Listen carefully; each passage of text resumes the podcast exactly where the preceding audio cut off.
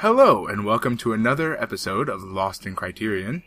Today, I'll be your host, John Patrick Owatari Dorgan, and Hi, I'm Adam Glass. okay, today we will be talking, we will be discussing, I suppose, we will be discussing Hardboiled, John Woo's final Hong Kong film, um, starring Chow, uh, Chow Yun Fat as Inspector Tequila, the greatest named inspector of all time. Tequila. Okay, we don't need to do that ever again for the rest that, of the. that song is, of course, always inexplicably, not inexplicably, incurably, I suppose is the word I wanted, uh, tied to uh, Pee Wee's Big Adventure.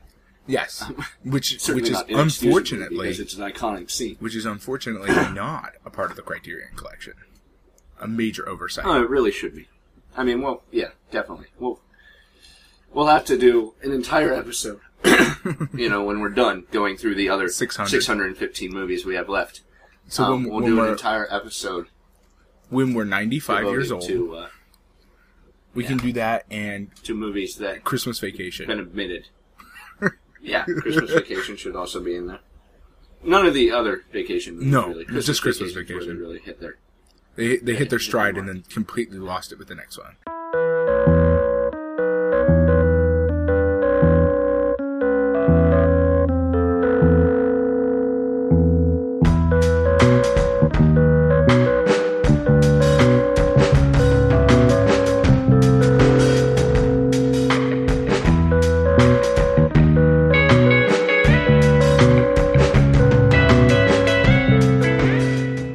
This is John Woo's last Hong Kong film. Uh, he made in 1992.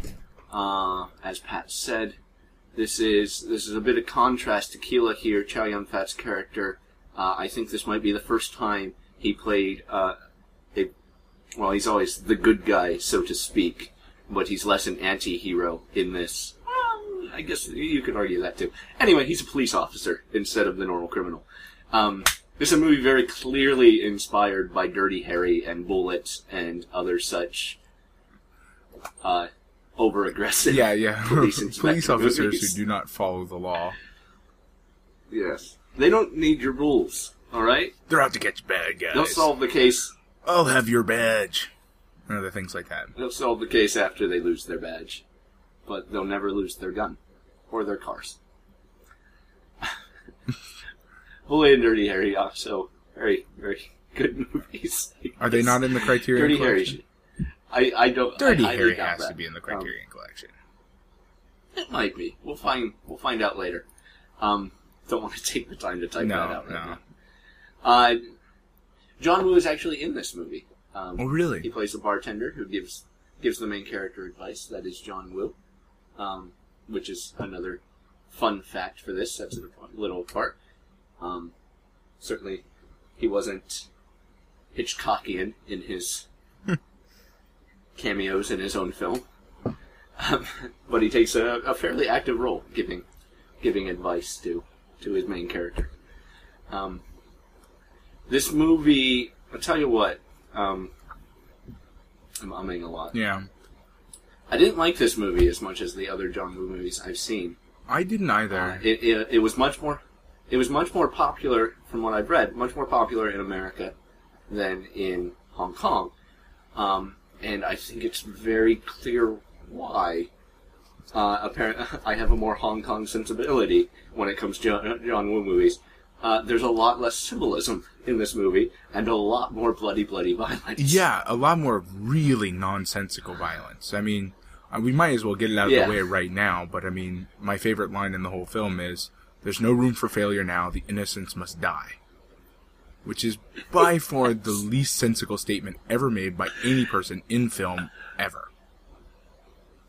To be fair, though, we have to filter this through the fact that Pat and I could not find uh, legitimate uh, But uh, sub subtitled copies of this, so we both have terrible dub versions that we as watched we this past know, week. as we've discussed Um, off air, I've seen this movie about four or five times, and Yeah, whether dubbed or subtitled, it is always translated as "There's no room for failure now. The innocence. must line's die." always in there. So, and then they start trying to shoot babies. Yes. And Yes. it's really one of the most upsetting things about this film for me, and I think probably part of the reason why you don't like it, is that the villain seems to have absolutely no reasonable motivation. Because in the other John Woo Oh, films, absolutely. the main character is kind of a villain. He is an anti-hero. Um, and so you find Yeah. yourself trying to understand his motivations for what he's doing. Whereas in this one, with Chow Yun Fat playing the cop, so therefore the good guy, the bad guy just seems to be a set piece. He's just yeah. a talking head that tries to kill babies. It's really kind of a departure from. Yeah. It's a pretty major departure from what John Woo is capable of doing with storytelling. It's weird to do that because you know, like in The Killer, uh, Yun Fat plays you know a, a bad guy. He's an assassin, uh, and therefore the bad guy is comedically over the top in his evilness. Not well over the top in his evilness, not necessarily comedically, uh, but but he's not as far away from Chow Yun Fat as as they are in this Right, movie. There's, right. There's a huge gulf between the moralities, or at least the, the suggested moralities of uh, of our good guys and our bad guys, so that it's just it's much more disconcerting right, right. Like when he does something, and they're much more evil in this movie than they've ever been. Yeah, and what we're really looking at here in this one is that in the other films, we have comic book esque villains who are over the top, whereas in this one, we have villains who Mm-hmm. Are straight up comic book villains. They don't have reasons for what they do. They just are evil because evil is like I mean, it's a Captain Planet scenario, basically in my mind. It's like, why do we pollute? We pollute because polluting is polluting and it's great, or so. You know what I mean? It's like where you wonder why is this guy doing this? There's no motivation for him to do this except for to be a you know an adversary for the main character. So, Ugh.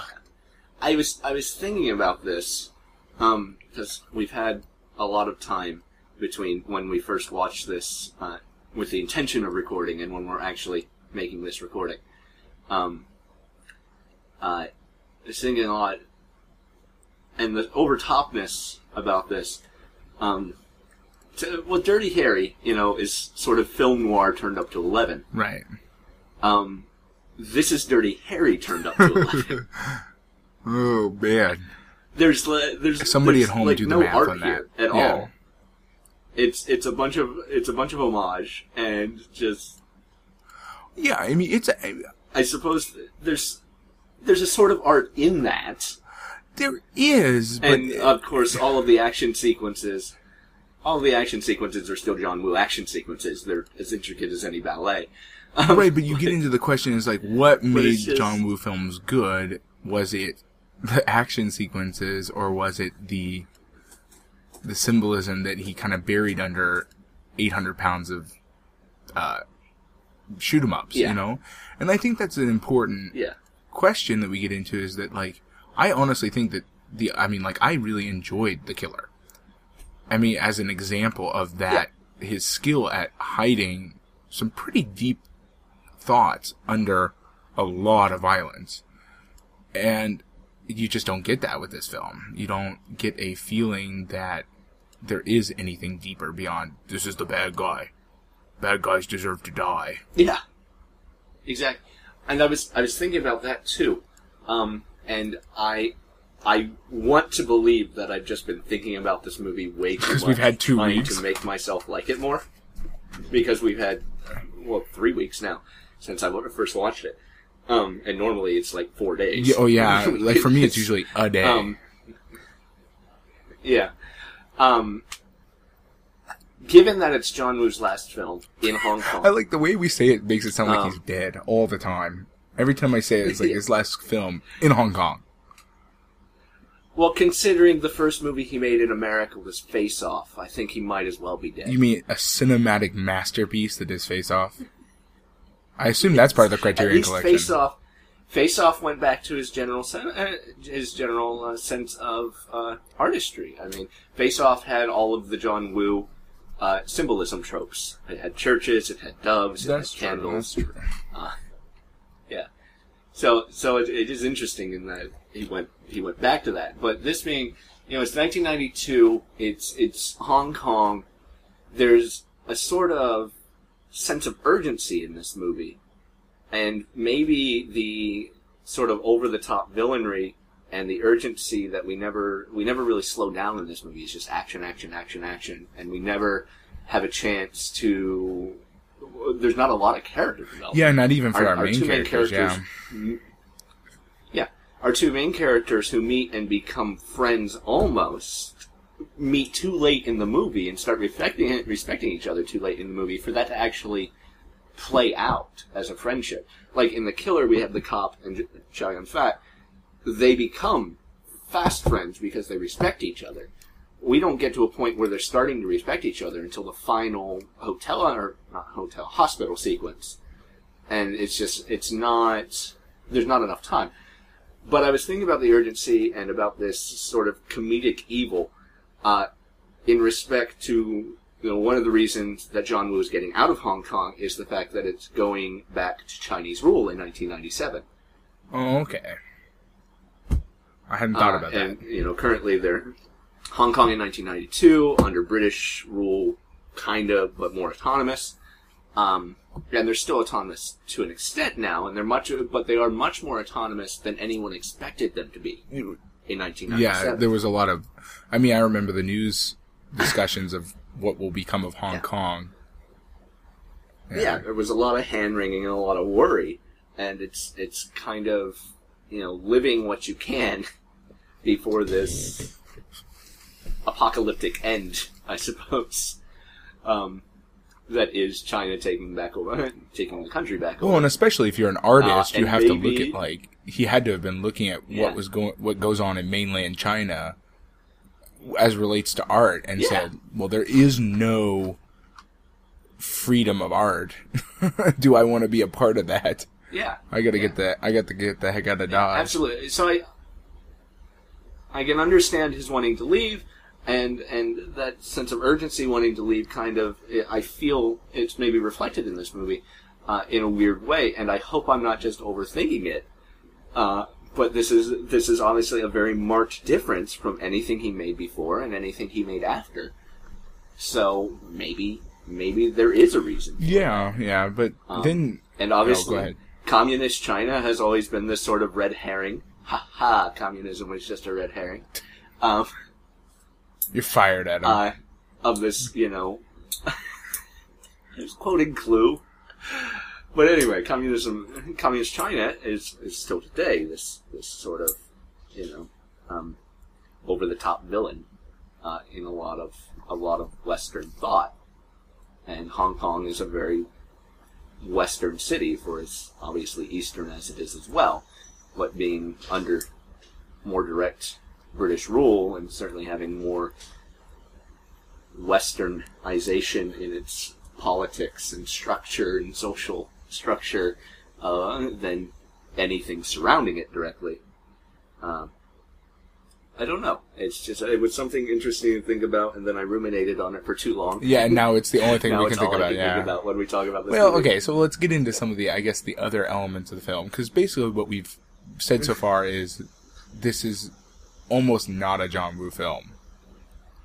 Like it is, Yeah. but it's not. And so, let's. I mean, I don't know. What are the other topics we can talk about?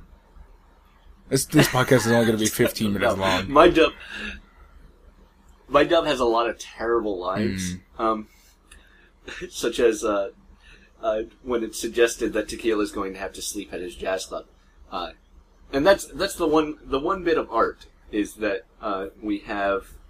Uh, he plays what's he play? The clarinet. Yeah, maybe. I'm going to go Um, with But he's, flutophone. he's he's a jazz musician. Flutophone. For yes. those of you who don't Uh, know, our is main what we character, played when we were Tequila- in fourth grade in Ohio. Yes, the recorder or flutophone. Um, it's a terrible thing. Um, anyway, uh, he he's a jazz musician nonetheless, um, which is you know a very a very Western influence as well. and I would say a very John Woo Um, thing. It's about it's one of Yeah, the few yeah. things that is very John Woo esque. That like, oh, our main character is Yeah. a hard nosed cop, but also a jazz aficionado. Yes. So we open on a jazz concert, and it's it's that bit of contrast from the jazz concert to the violence of the movie. It's one of the few points of art in the entire thing. Um, And that points to a universe where if he, we wonder if he was headed towards his normal style and then something happened. Like something made him change his mind Maybe. or, Maybe. you know what I mean? Because like, that feels like a John Woo setup, right? Like, it doesn't Yeah. feel like, when you first start the film, it doesn't feel like we're going into something that's radically different than what he's usually producing. Yeah. Oh, I wrote a terrible thing in my notes. Oh, and I'm gonna have to Okay. say it. So we got that opening jazz concert, and then they segue into this quiet breakfast stakeout, um, as they watch an arms dealer make his arms deals. Um, and then and then they they start this fight, and one of them throws tea on on one of the one of the guys. It's uh, and uh, they start this fight, and Tequila's partner's killed in the fight, uh, but along with like a ton of other people. And and what I wrote here is, I mean, I realize that this is Hong Kong and the Chinese just grow on trees there, but seriously, how many casualties can we just not care about? Oh, I, but I mean that's that's par for the course with like a John Woo film, though, right? Is you have to wonder like, doesn't anybody care that there's a pile of bodies? It's turned up so much Yeah, here, yeah. though. Like thirty people die in that first sequence, and it's in a public tea house. That's true. It's yeah, it's not even a Like at least at least at the end of the killer where a hundred people die. It's at a secluded church and they're all bad guys. yeah, yeah. But yeah, here it's just like This is just people at the tea house. Yeah. Give a guy a gun and he's Superman. Give him two and he's God. That's one of the one of the first quotes after that sequence. I missed that one. But he like you know he's he's sliding down the banister, shooting people. He emptying like two clips as as the crowd of people on the stairs that he's trying to get by. It's just it's a completely ridiculously over the top violent sequence. And it's very John Woo in that, obviously. But yeah, again, we have like the element of like all kinds of innocent people in the way. This is not necessarily his Yeah. style, hundred percent. Like, you know what I mean? Like, it, No. it does have a different. Even that has a bit of a different feel to it. But it really because, does. like, It you know, in really the other one, you know, when we Um, watch the killer, as you pointed out, we do see a lot of mowing down, but there's a almost a deliberate representation in that film of even nobody is having these gunfights in front of huge crowds of I guess you could call them civilians, you know? But then in Yeah. Even when they have their gunfights in public, like on that beach in the Yeah. killer. They have a gunfight on the beach, but there's no one else on the beach except that little girl who we take through the Yeah, hospital. exactly. That's what I mean. It's like it's a public place, but There's, then there's suddenly one they've managed to clear all the people out. They're they're just not there. So Yeah. So it's it's I mean maybe that's a point of how this guy is just that this guy is so bad. Our bad guy in this movie is so bad that he'll he'll allow this sort of thing to happen. But it, it doesn't. Our good guys are the ones who instigate this gunfight. right, exactly. So you get into this like, sure- oh, okay, Sure, it escalates. Um, yeah, our our bad guys. yeah, it escalates, but still. And then and then Tequila kills our, our main baddie here, but he was a state witness, so he gets reprimanded by our very stereotypical uh, Yeah, police chief sort of movie. Uh, you're off you're off the case sort of police chief. Um, I'll have your badge. Yeah, but yeah, I mean, you can't you can't solve the murder until you've been taken. right, off the right. case. It's impossible. That's, that's how this stuff And, works. and really, even though this isn't a murder mystery. at yeah, all. and then yeah, well, that's yeah. It's not. It doesn't. It has a lot of those weird feels to it. Like it has a lot of those tropes, but then Yeah. it, there's no mystery. We know exactly who the bad guy is from moment one.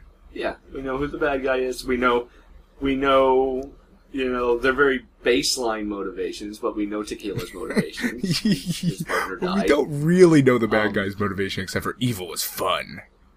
No, we don't. He's he's evil. He's like you said. He's, He's- very what is he? much. He's very much He's a Captain Captain Planet or guy. like a Ni- Teenage Mutant He's- Ninja Turtles bad guy or something like that. He's just he's he's polluting the oceans because of profit. yeah, right, right, because of money. Yes. It's like wait, because there's a disconnect sense. yeah, well, like, and we know he's an arms dealer, but like Yeah. being an arms dealer doesn't clearly connect to killing babies, as far as I can tell. I don't see where I again. Exactly. It's like, why do you kill babies? in what way? Money. What? What? I do it for reasons. You're right. I have. I have my reasons. I have like twelve reasons. I could name them, but, But here's the thing, and we get oh gosh, we're I think we've gone back uh, into a loop into what we were talking about originally, but I get into this question. there's really nowhere else. to Right? Yeah, I this, know, so- but it, I'd like. I mean, I guess we need to talk about something else, right? We can't talk about how annoying the fact that there is no plot to this film is for 50 minutes. Um, but like, no, like you get into the. Uh, now I lost my train of thought, so it doesn't matter. Basically, I don't like the fact that the, I, I just don't like it. It, it, it. Oh, oh, I remember what I was gonna say. Oh man, this is the worst podcast ever. Um, we get into the fact that like, why was this movie so popular in the United States, relatively speaking, compared to his other, like, yeah, because I don't. Our American audience is dumb. I mean, it's a legit. I mean, Well, I'm not trying to be mean. I'm uh, just trying to like, figure out. Like, I mean, I am American audience, but I don't understand why a film, the only film he made lacking character development, symbolism, and any meaningful plot development, is the popular one. Is it just because the violence got cranked up to why did, eleven times eleven? Why did he come to America? Why did he come to America and immediately make, you know, Face Off? It's the era of American action movies. And, you know, John Woo himself kind of kicked it off in a, in a sort of perverted way by the time it got to America. But, you know, The Killer and, and John Woo's earlier Hong Kong work are clearly influences on late 80s, early 90s uh, American action fo- movies. You know, Die Hard. I guess that's true. Um, culminating finally in Gun Kata, Yeah. as we discussed Yeah. in The Killer. Um, and we we get to that. Um, terrible concept. Um, but uh, but, but the greatest movie ever made. so so it's kind of this it's this cross cultural and and ebb and flow of influence uh, that's kind of spiraling around the drain. Really, you know he. But yeah, that's the weird thing is it's it's it's spiraling out of control into more and more just negligent filmmaking. Yeah. Like I mean, it basically somehow converted a pretty decent filmmaker into yeah, at least for one movie into like basically a combination of uh, Michael Bay and Uwe Boll yeah, yeah, and that's and that's weird. of the action movie world. And again, I mean, we're we're spiraling ourselves again, as you said, but Yeah, well, let's just face the facts. This is going to be 50 minutes of us complaining about No, the plot we're gonna we're gonna talk in circles about how neither of us really really understood what's going on. Understands why this film is popular. You know, at the at the same time, you know, the next Face Off is you know for all of the terribleness of Face Off, that that I think can principally fall fall on the fact that it starred Nicolas Cage and John Travolta. I refuse to believe that that's the problem. Nicolas Cage is the greatest actor on the planet. Um, God's gift you- to acting. You can believe that if you want, Pat. Uh, it's not true, but you can believe that if you want. Have you seen The Rock? Have I seen what? The Rock? The Rock. Um, no, but we'll watch it later. It's on the Criterion list. Is it really? No, I have seen The Rock. It, it, it really is. I'm not sure why. Except Nicolas that Cage's Sean performance. Connery's in it. I don't know. No. Nicolas Cage's performance. Nicolas telling Cage's you. performance is what gets The Rock onto the. Oh, I am sure of it, man. He really Probably. cranked his Nicolas Cageness up to 11 on that one. Yeah, yeah. Um, Okay, let's stop talking about Nicolas Cage. He's not even in this film. um, plot wise, plot wise, uh, for all its you know not making sense at all, Face Off is you know a, a slightly better movie than this. um, uh, certainly Yeah, more of a yeah. romp than this is. Uh, Face Off does some ridiculous things, um, and I'm not really sure on the symbolism of Face Off and the Castor and Pollux and blah blah blah. There's a lot of heavy-handed symbolism in, in Face Off, which But is there is you know, a symbolism. swing back.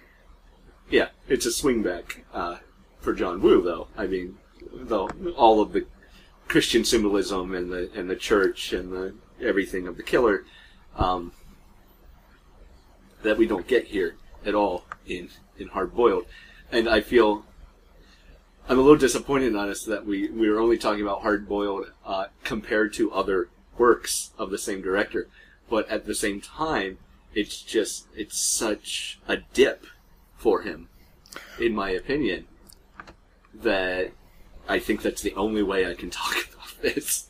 Yeah, yeah. I mean, I. It, unfortunately, this is just the main Yeah. thing. I mean, So like I literally, I remember the first time I watched this film was specifically so I could hear that line, because everybody I knew told me it was the greatest line in film history, and legitimately, it is one of the funniest things I've ever heard in my Oh, entire yeah. life. It's it's hilarious. It's- it's absurd. it I mean, it doesn't- hilarious. Well, It's- that's what makes it so hilarious. its absurdity. Yeah. It's like it's like hearing, you know, the Captain Planet villains shout like "We must pollute the ocean" or something like that. It's Yeah. it's evil without no sense. It's when it, Yeah. it's really upsetting. I think for maybe a little bit more upsetting for modern moviegoers as film has, I think, over the last few years taken a slightly more. Maybe a little bit better turn towards making sure that I mean you still get like real popcorn flicks, but you, I feel like Yeah. there are more there recently there have been a presence in the more mainstream media of kind of a little bit artsier films that bother to have plot and character development Yeah. are breaking through Yeah. to the mainstream and so like I feel like a lot of them do it very poorly, but yeah, but at least they tried, and At least this trying, is such a for a modern moviegoer. I feel like this is absurd. I mean, it it, Yeah. it it strikes everybody who hears it as absurd. There's nobody who watches this and says, "Well, unless you're five years old," because when you're five years old, you expect your villains to be villains because villains yeah, are villains. It's right? a very But- it's a very childish it's a very childish explanation of, of bad guys. I mean, even the devil has motivations. right, and Our- but somehow our bad guy in this film has none. Our bad guy here is just evil for evil's sake, and not not even evil for the fun of being evil. Right, he's not That even a lunatic. He's not even a psychopath. He's, Yeah. I mean, he obviously is, but I mean, he's, that's he's- not the excuse. bad. Yeah, he's, he doesn't justify himself in any way. And Yeah, then we get into a serious question of why on earth would the henchmen follow these orders? Yes, Like, I Well, mean, and it's a serious question. boss. Like, I mean, that's a that's another sort of GI Joe, Captain Planet trope that you see in this is like, why are these bad guys even following this main bad guy, who apparently Yeah. can't even figure out who who earnestly believes profit and baby killing are connected. Yeah. Well, it's it's a weird sort of uh, stair step though from the end of the killer, um, because we have it's kind of almost a logical progression in in the illogic of all of this. But with the killer, you know, we've lost. There's a certain amount of lament in on the bad guy side, on the well, the bad guy side. Well, since since Chow Yun Fat's character is, is strictly speaking, you know, a bad guy as far as moral standards go. Um, but we get this this sense in the killer that the organization that of the bad guys uh, has been going downhill. There's less yeah, respect. you do. There's less. There's less honor. Uh, and maybe maybe this movie is just we've hit that brick wall. Well, yeah, and you there's kind of so little honor that there's no reason for anything they do except to be bad. I really like this idea where we've built more of like like a John Woo scape rather than just a Yes. individual films. They're all connected, and it's a, the all his entire entire Hong Kong film collection is the descent from an orderly crime organization that, that is based in some sort of culture to just rampant evil. Hmm. No, uh, let's go with that. That Yeah, thing sure. that we Why made not? up that is totally not true. I feel like That's this is the same thing. what we- happened. what what film what film did we watch before that we read way too much into? Oh, I can't remember. Oh. where we like I created this universe where like it was all connected and logical. We're dangerous, Adam. We should I- not have three weeks to think about a film. Listen, listen, alright? This is what literary and film criticism is about. Reading way too much into symbolism and making things up to fill in the gaps. Right, to make it all fit together. I And went think to we've done college an for excellent literary job here. I know what I'm talking about. I really legitimately think we maybe John Woo doesn't think about it this way, but I think Okay. we have All right. created the John Woo averse Alright, alright. where Real where it's all though. connected. I wanna, something else we can read too much into. Okay. Let's, let's focus on the fact that the gun in the library murder scene, the assassination scene, the gun was hidden in the complete works of Shakespeare. Was it? I wasn't even paying attention. Yes. I think I probably zoned out during that part. Probably. So I think we, let's ruminate on the fact that the fact that Shakespeare murder leads to death. Yes, Shakespeare. Shakespeare leads to death. Um, I don't Maybe- see any major problems with that as a philosophy in general. As it works into the rest of the film, high art is bad, which is why we avoid high art in the movie. like the plague. yes, like the plague. Uh, allusions to high art, okay, but make sure we know that it'll lead to death. Right, right. The, the, it is. It is the final. It's the final straw. If you get into high art, you're gonna die. Yes, yes, Shakespeare is killer. Man reading a book quietly in the library, shot in the head by Shakespeare. There you go. It's all connected. John Woo, Yeah, genius. Probably. Okay. Uh, one thing I did respect about this movie uh, that we definitely need to talk about, though, um, uh, obviously it's still John Woo, so there's a lot of great moments of cinematography, but there's one standout sequence here um, during during the uh, last uh, the last fight scene.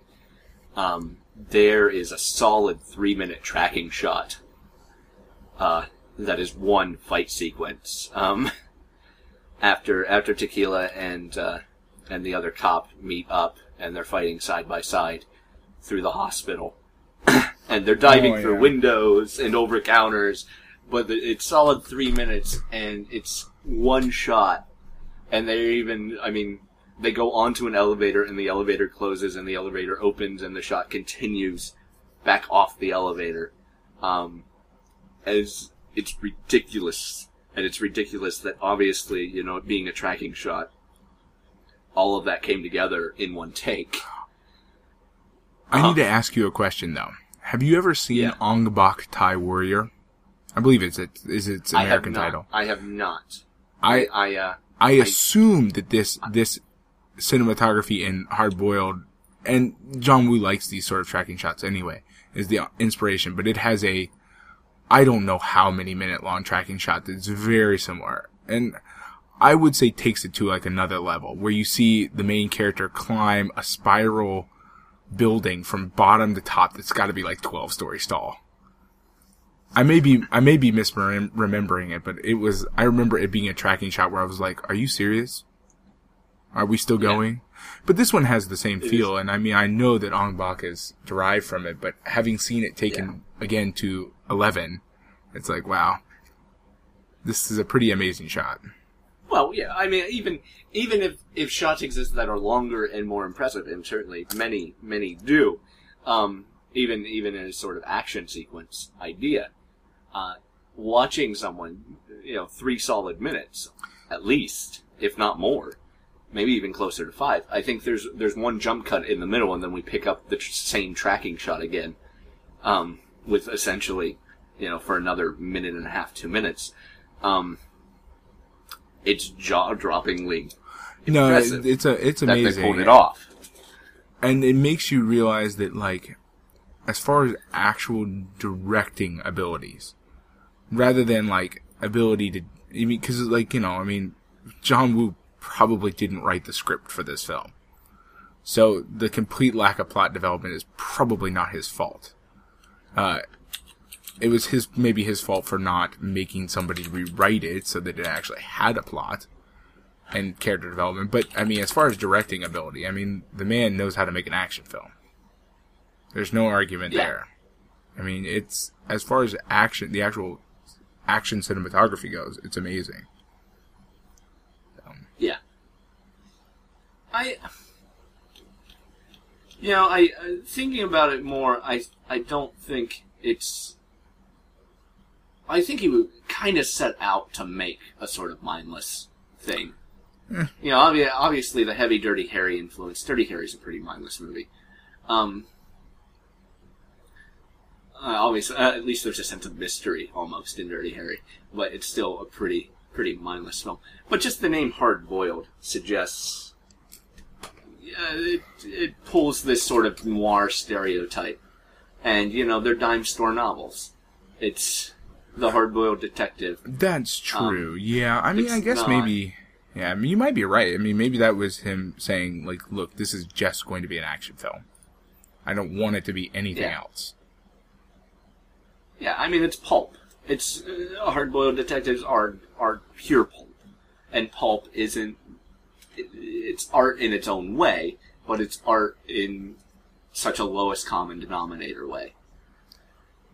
Yeah, It's not. It's not meant to be anything more than what it is. Right, and you get into the thing that about pulp being that like the entire concept as a whole is artistic, but the individual products of it are not really in their own right artistic. So Yeah. And they're supposed to, you know, one, one, one thing noir has that, that this kind of doesn't, traditional noir is, is very gritty and very realistic, whereas this is very gritty but not very realistic in its grittiness. yeah, um, yeah, and that's that's its own yeah. But that's the thing is like Yeah. I mean I guess it you could say that it is a John Woo interpretation of pulp.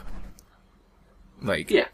Yeah. taking the element that he's good at from pulp and just cranking it to the point where Yeah. it's unbelievable. I mean, yeah. Yeah. I mean, and I guess if you do not, if you kind of leave your brain at the door a little bit as far as the story and everything is concerned, it's an enjoyable film. I mean, like I said, I've seen it multiple times, and it's fun. It's a fun movie to watch, just because, Yeah. like, I mean, the action doesn't stop. It's and and but it, the action it's weird because we talk about action films and like you get into other more recent action films which i find hard to watch for the most part because i don't like the whole shaky cam and everything like that but Yeah. his Yeah. action sequences That- are perfectly watchable that you can follow what's going on but they're intense they don't stop i mean they, they're what i consider good action sequences so I mean, as Yeah. from that standpoint, it's a very watchable movie. I'm not going to say that it's not.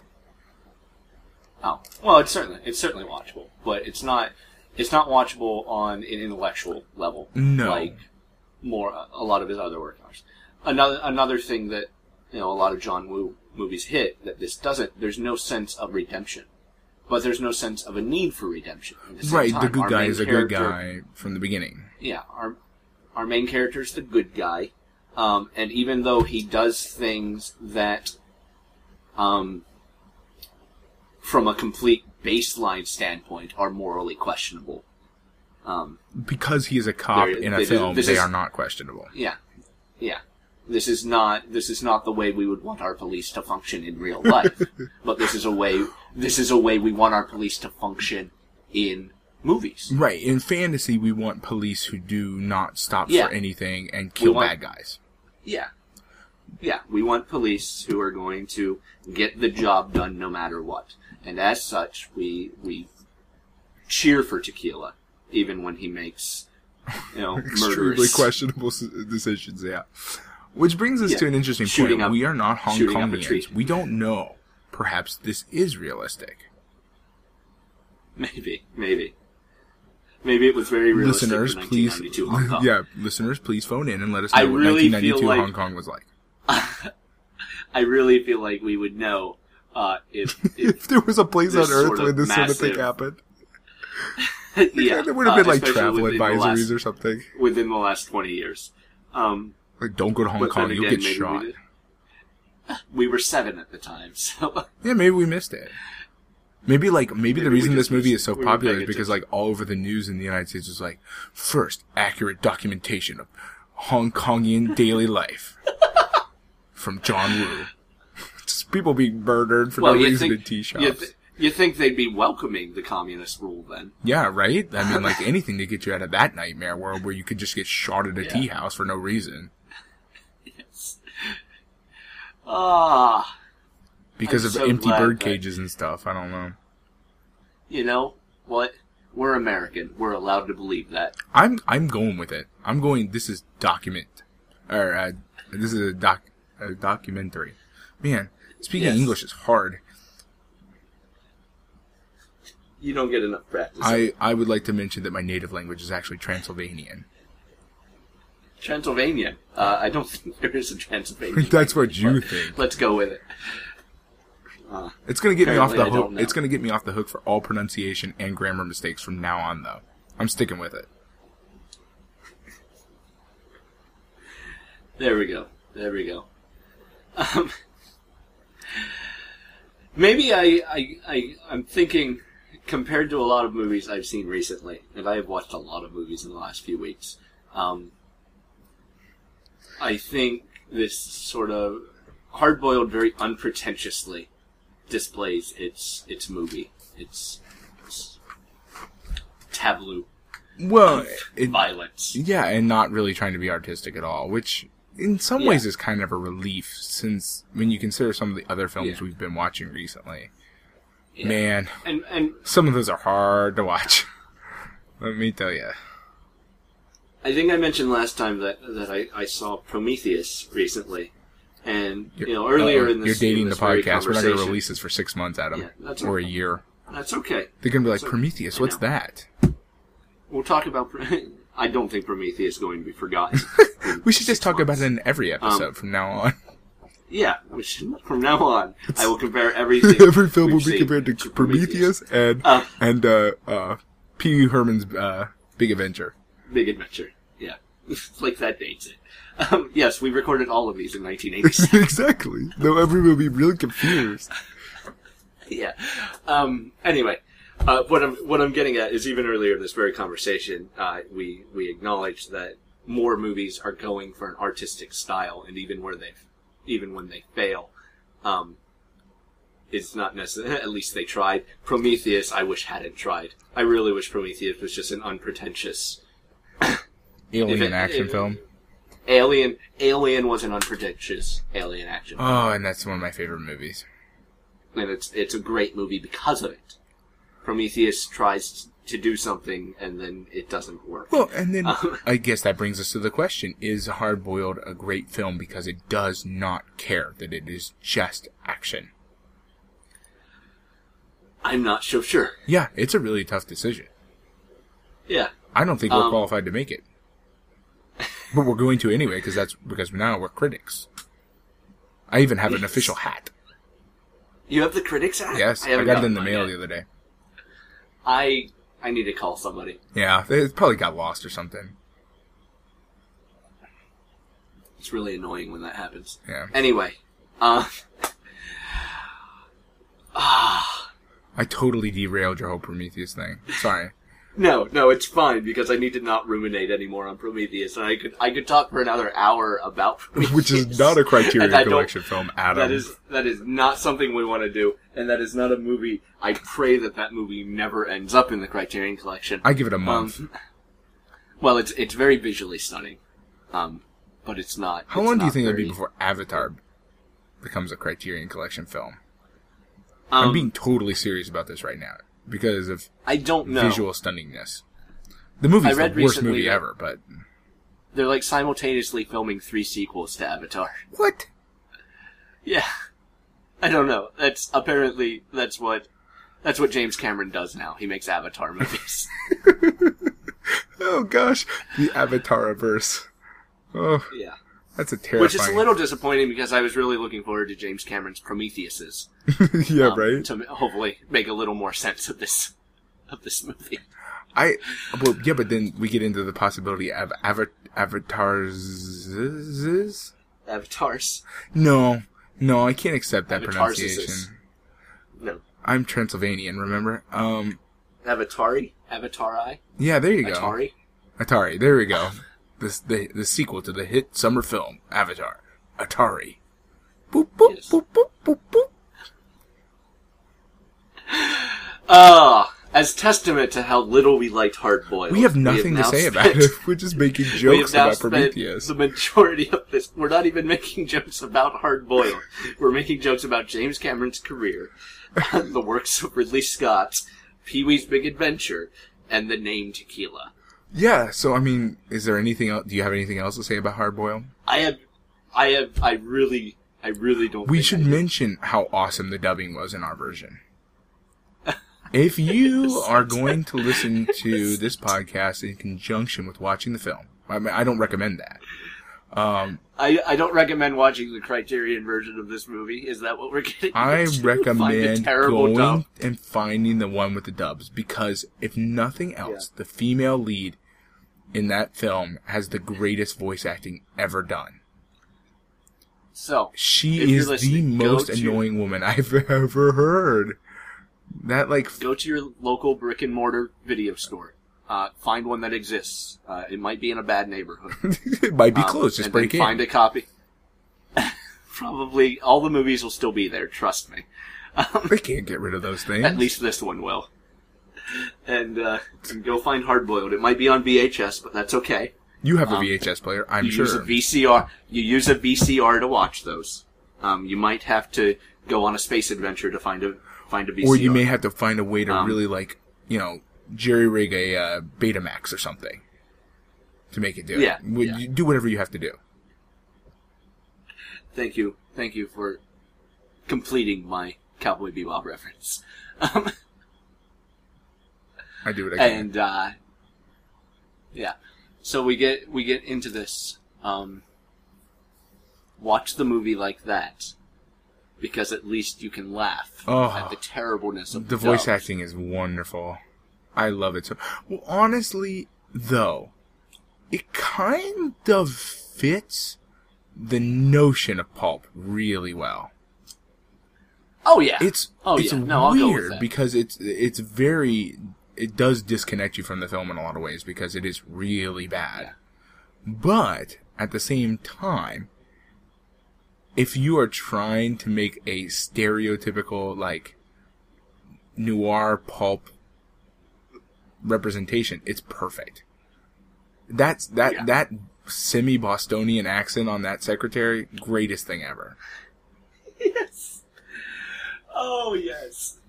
I, No, I and- can't even and- do it. Well, you know what it is. You know whose voice it is. It's uh, it's the secretary from Ghostbusters. It's almost exactly the same. I don't remember who that actress is, but you know what I'm talking about, right? Oh. Ghostbusters. I can't even do it. I'm not even. Well, why am I going to try? mean, I'm not Janine's not her name, but it's a very, very Bronxian. Oh, it it's. It's a very East Coast American it. It is accent. wonderful. Um, I that when I first it- heard that, it's- I laughed and laughed and laughed and laughed. I had to stop the film. Yeah.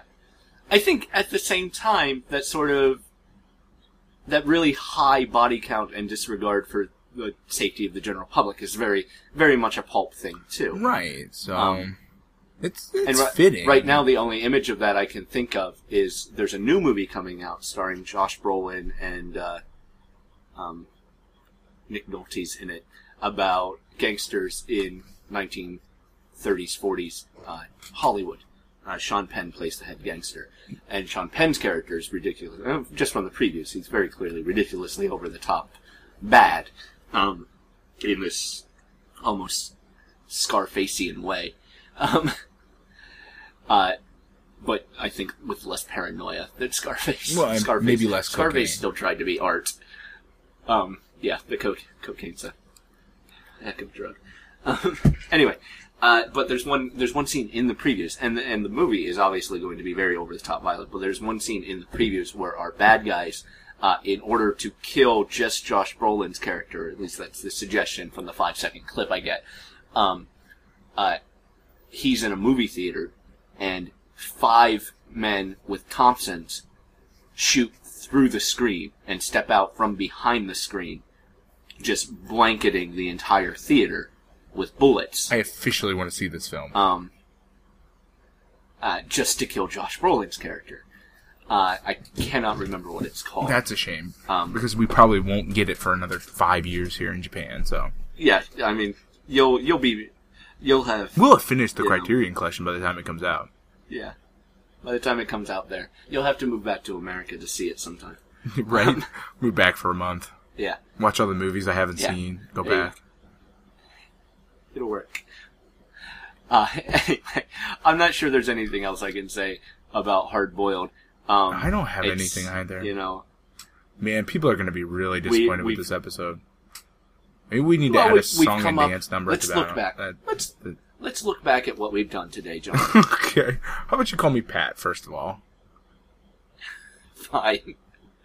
I looked up in your your, your Like, little, your I like how we've- here. We've John known P. each other for how many So I go to? John for a second. And you called me the well, I was getting really name. serious. I Okay. thought I should. I was getting really serious. I thought I should. I was trying to be serious. Okay. All right. Okay. I was trying to be serious. All right, Mr. Glass. All right. Let's look back. No, you can call me by my actual first name, uh, Beauregard. Is it really? No. Why? Why did you even for a Because second? that would be believe so much better than Adam. It would be terrible. It would be great. Uh, anyway, we would have had so um, many let's- friends. We've uh, we've we've looked at Hard Boiled, a movie neither of us liked that we find. I, I would like top, to point and out that I never said that. I do not like the fact that there no. is no character development. I do not like the fact that the plot is nonsensical, but I actually do like the movie. I have never been disappointed when I watched it. I always enjoy it. We'll give, we'll give that. We'll give it that. We'll give it that. Um, uh, this is a movie I will probably never watch again. Mm, There you go. Uh, however, at the same time, we've we've talked about uh, East-West politics. Prometheus. We've talked about James Cameron. We've talked We've talked about about Avatar. We've talked- We, we've talked about Pee Wee's Well, Big to- Adventure. Was- We've talked about I was Christmas trying to say- Vacation. We've I'm trying to get to the fact we've we've expounded on this. We've made this movie more than it is we've actually made this one Um, of the longest by, podcasts. by talking about. No, no, we're still we're we're still only at forty. but we gave it more time than Beauty and the Beast. Is it better than Beauty and the Beast? We did. Um, I would watch this again before watching that Beauty and the Yeah, Beast. I guess so. I would have my fingernails pulled out with tweezers more before I would watch Beauty and This the Beast movie- again, yes. Beauty and the Beast was all substance and no payoff. At least, no. Beauty and the Beast actively subverted their own payoff yes. By having having the same actor play the Beast and play play the the other guy. Whereas this one this intentionally just doesn't seem doesn't to have poison anything. itself. Yeah. This movie doesn't go for anything, but it doesn't poison itself, and that makes it better. Right, right. It didn't create symbolism and then defy it. Yeah. It just didn't bother to create symbolism. Yeah. Well, and again, like I said, like Except if that, I had to you know, choose between this and John, the other John Woo films that I've seen, I would choose them first.